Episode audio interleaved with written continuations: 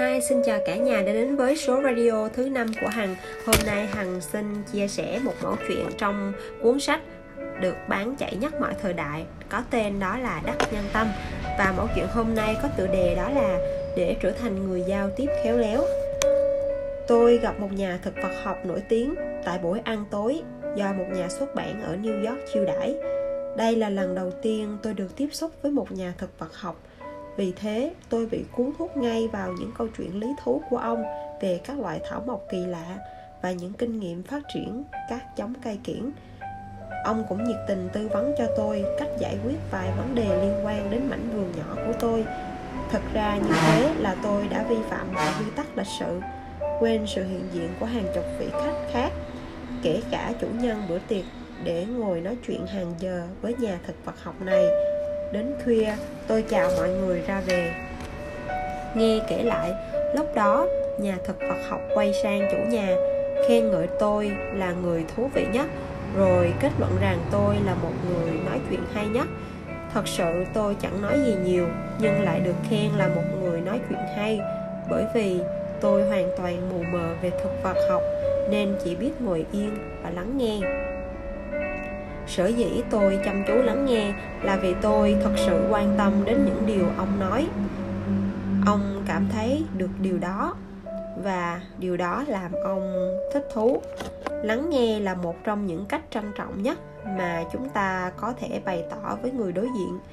Nhớ lại, quả là tôi có nói mấy câu ngắn rằng tôi đã học được ông rất nhiều và ước muốn có được vốn hiểu biết như ông. Tôi rất thật lòng muốn lang thang cùng ông trên các thảo nguyên. Thế nào tôi cũng phải tìm gặp ông lần nữa. Ông khen tôi khéo nói chỉ vì tôi biết lắng nghe và khuyến khích ông chia sẻ. Eliot, hiệu trưởng trường đại học Harvard trước đây cũng là một bậc thầy về nghệ thuật lắng nghe. Henry James, một trong những tiểu thuyết gia vĩ đại đầu tiên của Mỹ, nhận xét về ông như sau cách lắng nghe của tiến sĩ Eliot không phải chỉ đơn thuần im lặng mà là hình thức lắng nghe chủ động. Ông nhìn mặt người đang nói một cách chăm chú và lắng nghe bằng cả đôi mắt lẫn đôi tai. Ông lắng nghe với trí não sáng suốt, suy nghĩ tập trung và phân tích những điều bạn đang chia sẻ. Ông lắng nghe với tất cả tấm lòng. Cái thâm thúy sâu sắc của từ lắng nghe cũng được thể hiện rất rõ trong ngôn ngữ, được xem là thông dụng nhất trên thế giới nếu quan sát chữ viết trong tiếng Trung Quốc, chúng ta sẽ thấy từ lắng nghe được viết bởi những nét chữ tạo nên bằng năm từ bên trong tai, mắt, tim, một và vua. Lắng nghe ở đây bao hàm ý chúng ta luôn cần phải mở rộng tai, mắt, tấm lòng, hòa vào một với người giao tiếp và cho họ thấy được sự quan trọng của họ lắng nghe người khác rất quan trọng. Thế mà lại có những ông chủ các cửa hàng bách hóa sẵn sàng tiêu tốn hàng chục ngàn đô la quảng cáo, thuê một không gian đắt tiền, nhưng lại tuyển những nhân viên chẳng hề biết lắng nghe, thậm chí cứ cắt lời hoặc nói trái ý khách, gây mất thiện cảm và muốn đuổi khách hàng ra khỏi cửa hiệu. Bà Henrietta Dulles học viên của tôi đã mua chiếc áo khoác giảm giá tại một cửa hàng ở Chicago. Về nhà, bà nhận ra chỗ rách trong lớp lót. Hôm sau, bà quay lại, chỉ than phiền việc cửa hàng bán cho mình chiếc áo bị hỏng, chứ không hề có ý định đòi bồi thường gì. Thế nhưng, chưa kịp nghe hết lời, người bán hàng đã vội vàng cắt ngang rằng bà đã mua hàng giảm giá. Hơn nữa, mọi giao dịch đều đã xong, bà phải tự chịu trách nhiệm và tự khâu vá lại. Như vậy, không những cô ta từ chối mọi trách nhiệm mà còn xúc phạm bà, chê bà vì thích sản phẩm rẻ nên phải chịu thiệt. Bà Dulas uất ức đến ngạn lời, thề không bao giờ quay trở lại cửa hàng này nữa. Đúng lúc ấy, người quản lý cửa hàng xuất hiện, chăm chú lắng nghe toàn bộ câu chuyện xem xét chiếc áo, rồi sau khi chân thành, bày tỏ sự hối tiếc, lặp đi lặp lại lời xin lỗi vì thái độ sai quấy của cô nhân viên đối với bà. Viên quản lý nói, chính sách không trả lại hàng sau khi mua hàng áp dụng cho tất cả các món hàng hỏng. Rất tiếc là đã hết hạn hàng này để đổi cho bà, thế nên chúng tôi sẽ sẵn sàng sửa lại hoặc thay lớp lót chiếc áo này. Hoặc nếu bà muốn, chúng tôi xin hoàn lại tiền cho bà trước thái độ nhã nhặn của anh quản lý. Bà đã được lắng nghe, thỏa đáng nên bảo nên bảo rằng lỗi ở lớp áo lót không thành vấn đề gì. Chỉ vì không biết lắng nghe, suốt nữa cô nhân viên đã làm mất món lợi mỗi năm vài ngàn đô la của cửa hàng. Trong gia đình, biết lắng nghe chính là yếu tố quan trọng để giữ gìn hạnh phúc. Một buổi chiều, bà Miller S. Sitter đang ngồi cùng với cậu con trai Robert, chợt Robert nói mẹ ơi, con biết mẹ rất yêu con. Bà Esposito cảm động. Tất nhiên là mẹ rất yêu con. Nhưng làm sao con biết? Robert đáp, con biết bởi vì mỗi khi con nói với mẹ bất kỳ điều gì, mẹ đều dừng lại mọi việc đang làm và lắng nghe con. Con người có thói quen công kích người khác, nhưng ngay cả những người hung hăng nhất cũng sẽ phải dịu gọn, dịu giọng trước một người biết lắng nghe một cách kiên nhẫn và đầy thiện chí một hôm, công ty điện thoại New York bị một khách hàng đến la ó, chửi mắng, đe dọa không trả một số tiền điện thoại khá lớn vì cho rằng có điều gì đó gian lận. Anh ta viết thư cho các báo, gửi vô số đơn khiếu nại lên Ủy ban Dịch vụ Công cộng, rồi tiếp tục kiện công ty điện thoại ra tòa. Để giải quyết việc này, công ty cử một người có khả năng ăn nói khéo léo nhất, được mệnh danh là chuyên gia gỡ rối, đứng ra thương lượng Ông ngồi nghe người nọ hung hăng xả cơn kích động và luôn miệng đáp Vâng, đúng, phải Biểu lộ sự đồng cảm. Ông ta quát mắng và tôi lắng nghe suốt gần 3 tiếng đồng hồ Người đại diện kể với lớp học của chúng tôi. Sau đó tôi quay lại thăm ông ta vài lần nữa.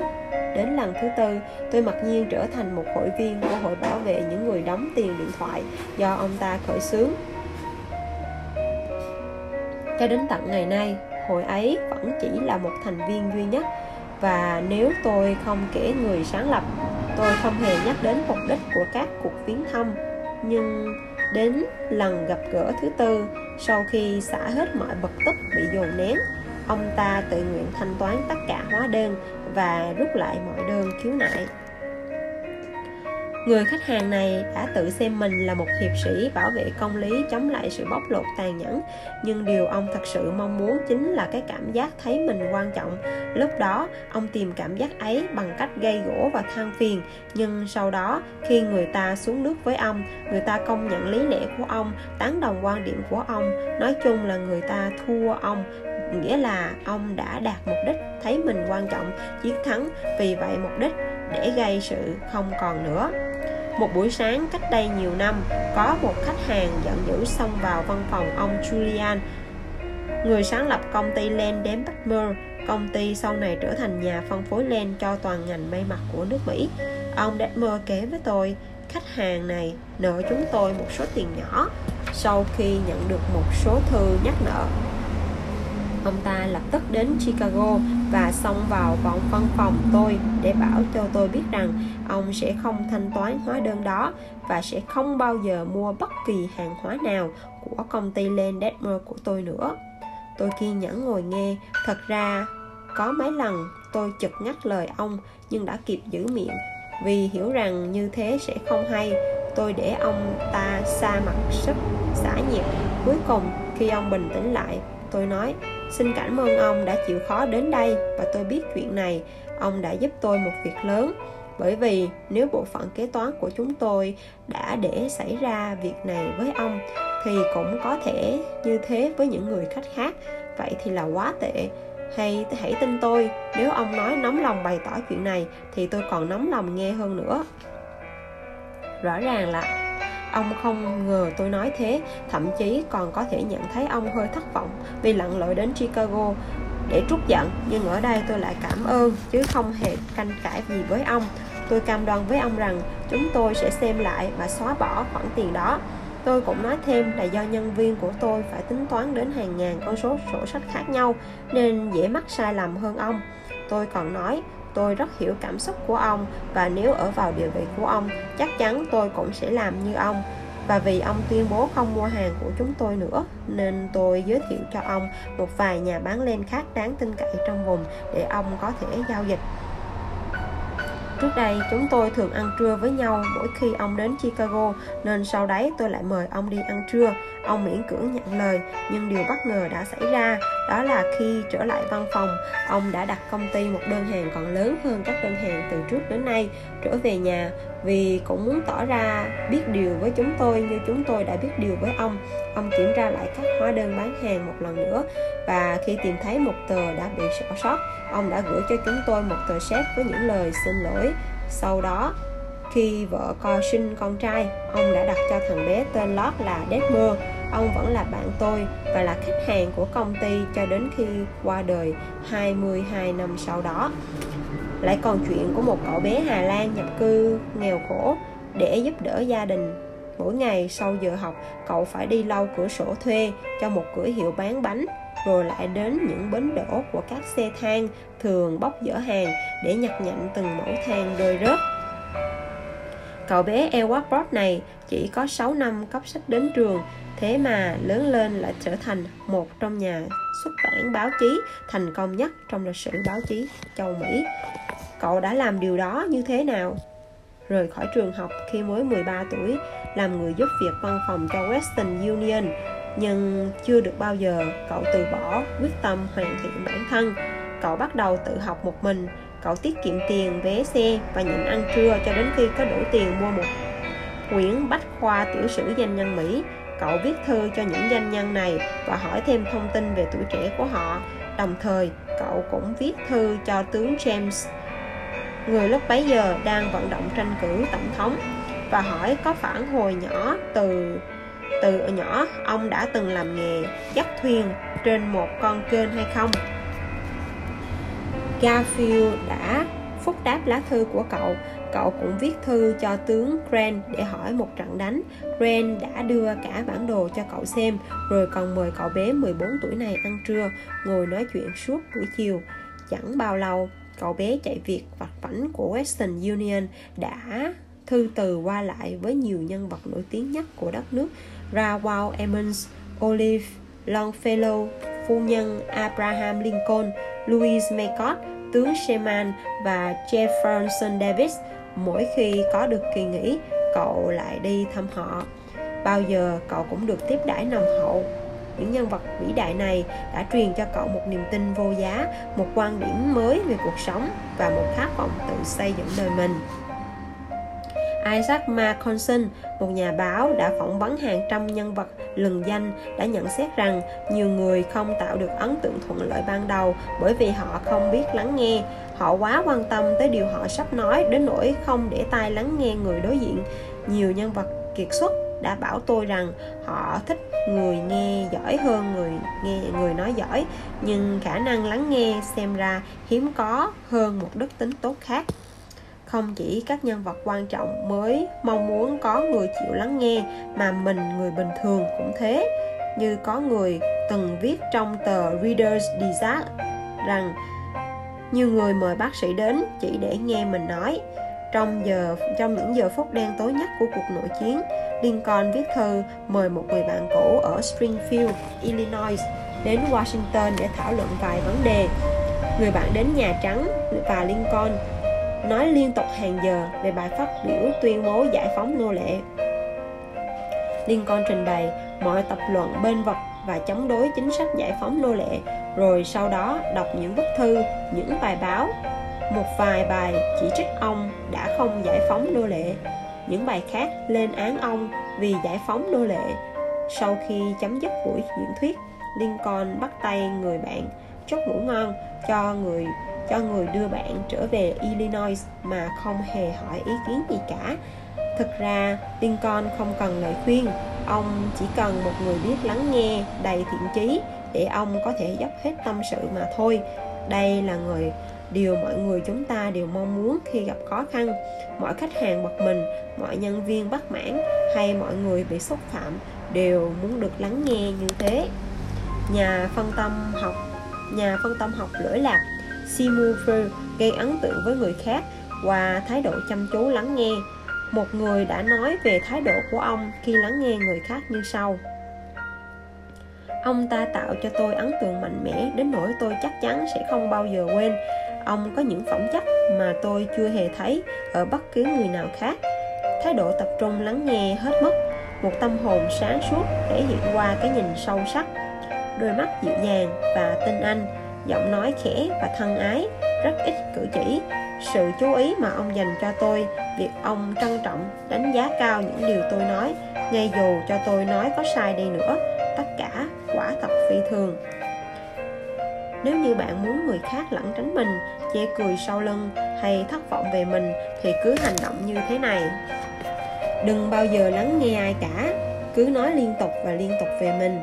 Khi chợt nảy ra ý gì thì bạn cứ việc cắt ngang lời người ta, cứ mặc kệ cho người ta nói. Thực chất, người, những người chỉ nghĩ về mình đều là những người thiếu giáo dục, cho dù có học cao đến mấy. Muốn có tài ăn nói thì phải biết chăm chú lắng nghe. Muốn được người khác quan tâm, bạn nên quan tâm đến người khác, hỏi những câu mà bạn họ thích trả lời, khuyến khích họ nói về chính họ và thành tích của họ. Bởi vì sự cảm thông chia sẻ mạnh hơn lời nói và niềm vui cùng với sự chân thành sẽ thắt sạch sự bền vững khi bạn biết quan tâm đến người khác như đã từng quan tâm đến chính bản thân mình. Xin hãy nhớ rằng, những người bạn đang trò chuyện đều quan tâm đến chính họ, ước muốn của họ, những vấn đề của họ, gấp trăm lần việc quan tâm đến bạn và những vấn đề của bạn. Hãy nhớ điều đó mỗi khi bắt đầu một cuộc trò chuyện. Chúng ta được sinh ra chỉ với một cái miệng nhưng miệng là một vũ khí sắc bén. Miệng có thể làm tổn thương, làm đau lòng, hay thậm chí có thể giết chết người khác. Xin bạn hãy nhớ câu này. Nói ít, nhìn và lắng nghe nhiều. Và một nguyên tắc nổi tiếng trong quản lý con người. Mọi người thường không quan tâm đến bạn hay công việc của bạn cho đến khi họ biết bạn quan tâm thật sự đến những vấn đề của họ. Sự im lặng du dương hơn bất cứ bản nhạc nào. Càng trong tĩnh lặng càng nghe được nhiều.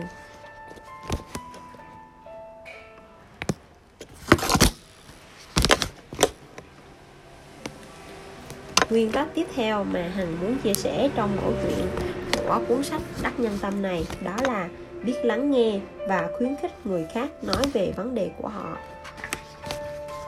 Và tiếp theo, đó là câu chuyện về thu hút sự quan tâm của người khác bất kỳ ai cũng đã có dịp tiếp xúc với tổng thống Theodore Roosevelt cũng đều ngạc nhiên trước vốn kiến thức uyên bác của ông. Dù đó là một cậu bé chăn bò Texas hay một chính khách New York, một người huấn luyện ngựa hay một nhà ngoại giao, Roosevelt đều biết cách làm cho câu chuyện trở nên cực kỳ thú vị và đây là bí quyết của ông. Mỗi khi hẹn gặp ai, đêm hôm trước, ông thức rất khuya để tìm hiểu thật kỹ những vấn đề mà ông biết rằng người khác ấy sẽ đặc biệt quan tâm Ông cũng như tất cả các nhà lãnh đạo kiệt xuất trên thế giới đều biết rằng con đường nhanh nhất dẫn đến trái tim của một người là bàn luận những điều mà người ấy quan tâm nhất. Trong tiểu luận bản chất con người Human Nature, William Leon Phelps, giáo sư văn học của Đại học Yale đã viết khi lên 8 vào cuối tuần tôi thường đi thăm dì Lippon Lees ở Stafford. Một tối nọ có người đàn ông đứng tuổi đến nhà. Sau khi trao đổi công việc với dì ông quay sang trò chuyện cùng tôi. Lúc bấy giờ tôi đang say mê tàu thủy chơi tàu thủy và ông ấy đã bàn luận với tôi biết bao nhiêu điều hấp dẫn về chiếc tàu thủy này. Sau khi ông ra về tôi ca ngợi ông, ông hết lời. Một con người thật đặc biệt vì tôi cho biết ông là một luật sư ở New York và ông chẳng quan tâm gì đến tàu thủy cả. Tôi hỏi, nhưng tại sao suốt buổi ông ấy chỉ nói về tàu thủy? Vì tôi đáp, bởi vì ông là một người lịch sự, ông thấy cháu quan tâm đến tàu thủy, nên ông nói về tàu thủy để cháu vui. Tôi sẽ không bao giờ quên điều đó. Phải chăng đây cũng là một biện pháp rất hữu ích trong kinh doanh, dưới đây là một minh chứng khác? Ông Duvinoy đang tìm cách bán bánh mì cho một khách sạn ở New York. Trong suốt 4 năm liền, mỗi tuần ông đều đến thăm người khách, chủ khách sạn đó. Ông cũng tham gia công tác xã hội mà người ấy quan tâm. Thậm chí, ông còn thuê phòng ngay trong khách sạn đó để dễ tiếp cận đối tượng, nhưng thất bại và hoàn toàn thất bại. Ông Duven kể lại câu chuyện như sau. Sau khi nghiên cứu các mối quan hệ giữa người với người, tôi quyết định thay đổi chiến thuật tôi cố tìm hiểu điều mà người ấy ưa thích. Say mê, tôi phát hiện ông là hội viên của hiệp hội các nhà kinh doanh khách sạn hiếu khách của hoa kỳ, the hotel critters of america. Nhưng chỉ thế, do tính cách sôi nổi, tích cực, ông còn được bầu làm chủ tịch hiệp hội này. Ở đâu có hoạt động của hội, ở đó có mặt ông. Thế là hôm sau đến thăm ông, tôi bắt đầu nói đến hoạt động của hiệp hội ông hào hứng trò chuyện với tôi suốt nửa giờ đồng hồ về hội. Tôi có thể thấy rõ ràng, hội này không những là điều ưa thích mà còn là khát vọng của đời ông. Trước khi ra khỏi văn phòng, ông đã cho phép tôi trở thành một thành viên của tổ chức này. Trong suốt cuộc tiếp xúc, tôi không nói một lời nào về bánh mì, nhưng vài ngày sau, viên quản lý khách sạn đó gọi điện thoại mời tôi mang các mẫu bánh mì và bảng giá đến không biết ông đã làm gì, mà ông ấy cứ nhắc mãi, ông ấy quý ông lắm. Viên quản lý nói với tôi như thế. Thế đấy 4 năm trời chạy đôn, chạy đáo quảng cáo các sản phẩm, không bằng nửa giờ bàn luận về chủ đề yêu thích nhất của đối tác. Câu chuyện này với nguyên tắc đó là nói về điều người khác quan tâm. Một lời nói bất cần, thiếu suy nghĩ, có thể làm mất thiện cảm, gây ra bất hòa. Một lời độc ác có thể làm tổn thương một tâm hồn, một lời đúng lúc có thể mang lại sự bình an, một lời yêu thương có thể đem lại hạnh phúc thật sự và có những lời nói có thể cứu chữa một con người.